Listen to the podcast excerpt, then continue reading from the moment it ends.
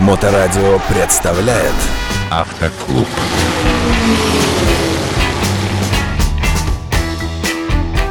Всем доброе время суток, вы слушаете Моторадио, в эфире программа «Автоклуб» и серия передач, которую мы проводим при поддержке автосервиса «ПИК». Передо мной директор Константин Богданов. Константин, здравствуйте. Здравствуйте, Александр.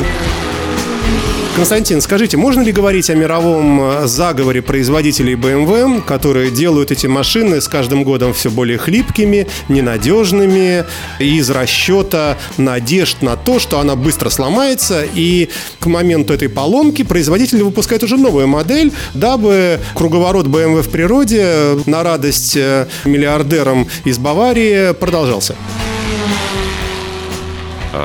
Про заговор лично ничего не слышал, но а, опыт обслуживания автомобилей данных марок, а он уже, слава богу, более 20 лет, действительно показывает, что надежность транспортных средств, она стала меньше.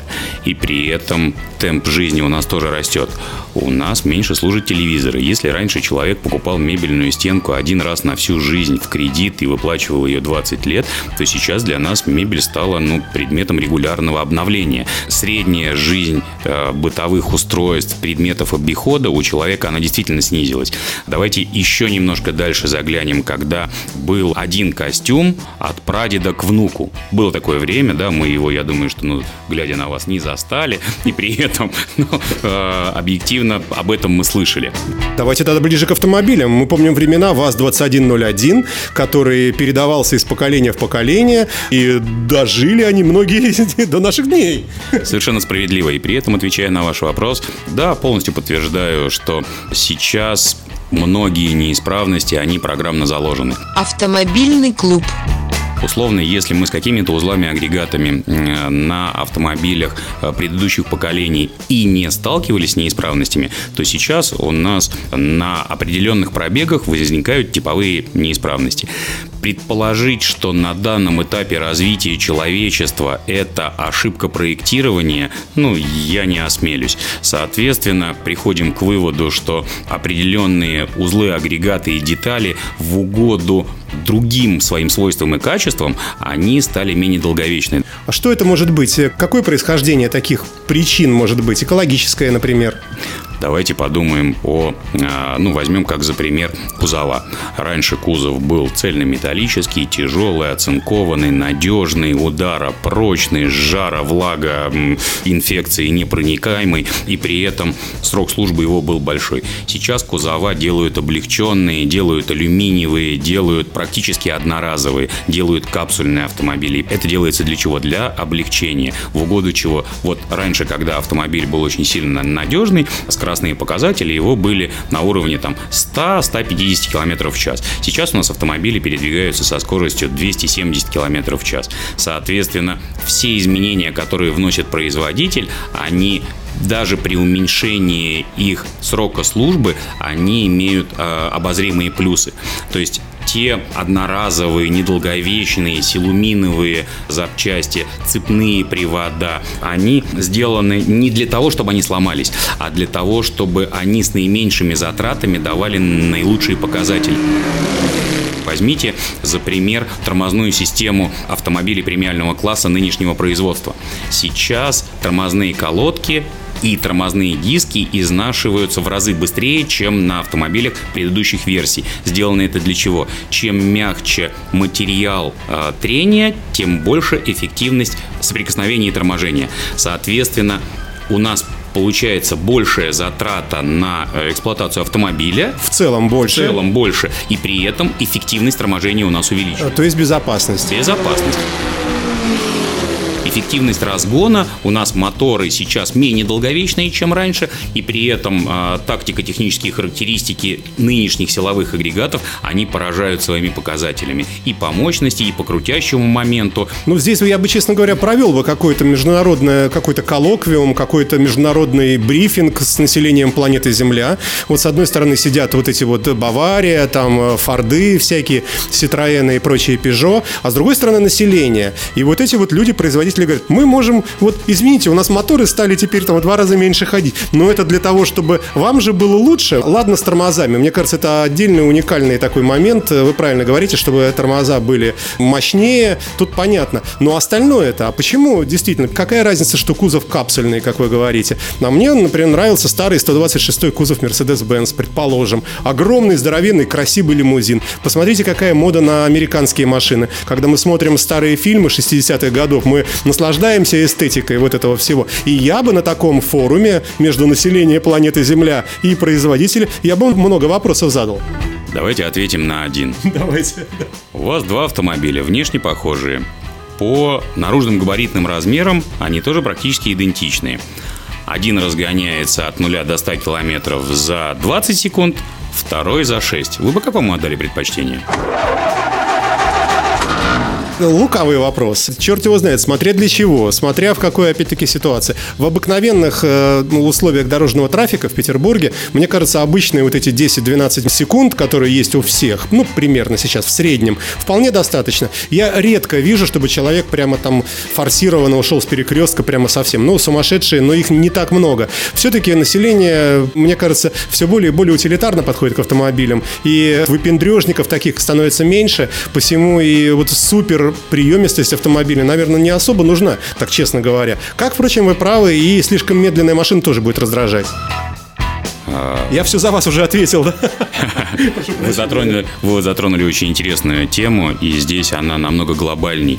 Вы сейчас привели пример динамичный автомобиль. Это а, пример пафоса и при этом у нас ускорение и торможение – это равная динамика безопасности.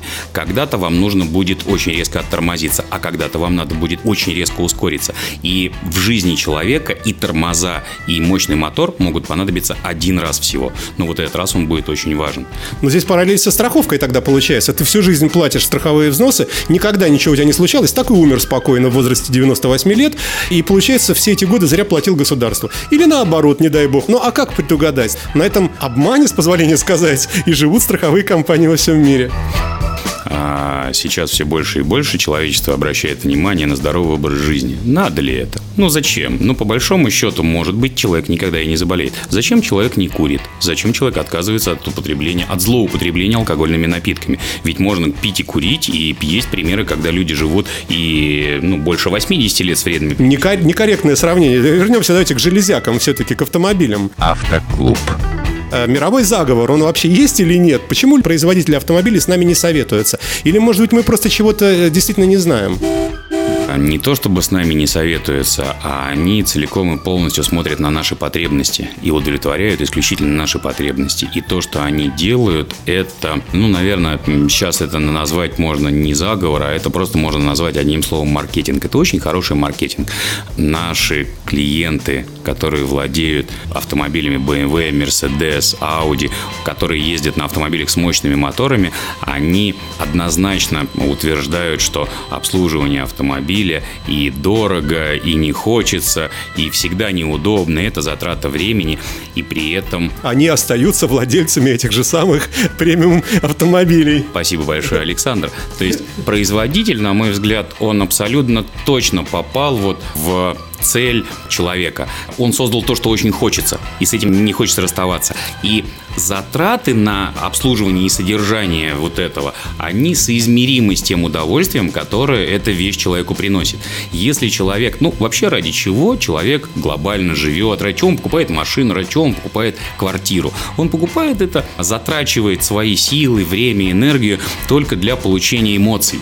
И вот если эти эмоции перекрывают его затрату, то есть вот человек сел на свой автомобиль с условно объемом мотора там 5,5 литра, 550, ну там, если говорить честными, там 4,4 объем, да, 550 лошадиных сил. И вот по пути домой, если она принесла ему радость и восторг от управления автомобилем, он какой домой приехал? Он приехал домой счастливый, он приехал домой полноценным, он приехал домой реализованный, он получает удовольствие от того, чем он владеет. Это что значит? Что эту же эмоцию он подарит своей супруге, ребенку, своим окружающим, своим родителям. Соответственно, когда человек владеет автомобилем, который несет ему положительные эмоции, человек готов делиться этими положительными эмоциями. И в обратную сторону, когда человек утром садится в машину, приезжает на работу, он будет эффективнее работать. И если вопрос вот поставить на чашу весов, вы хороший пример привели 126 кузов, это замечательная машина, человек также может от нее испытывать эмоции, но здесь надо просто понимать, что человеку нужно. Это вопрос, которого мы с вами касались уже в предыдущих передачах,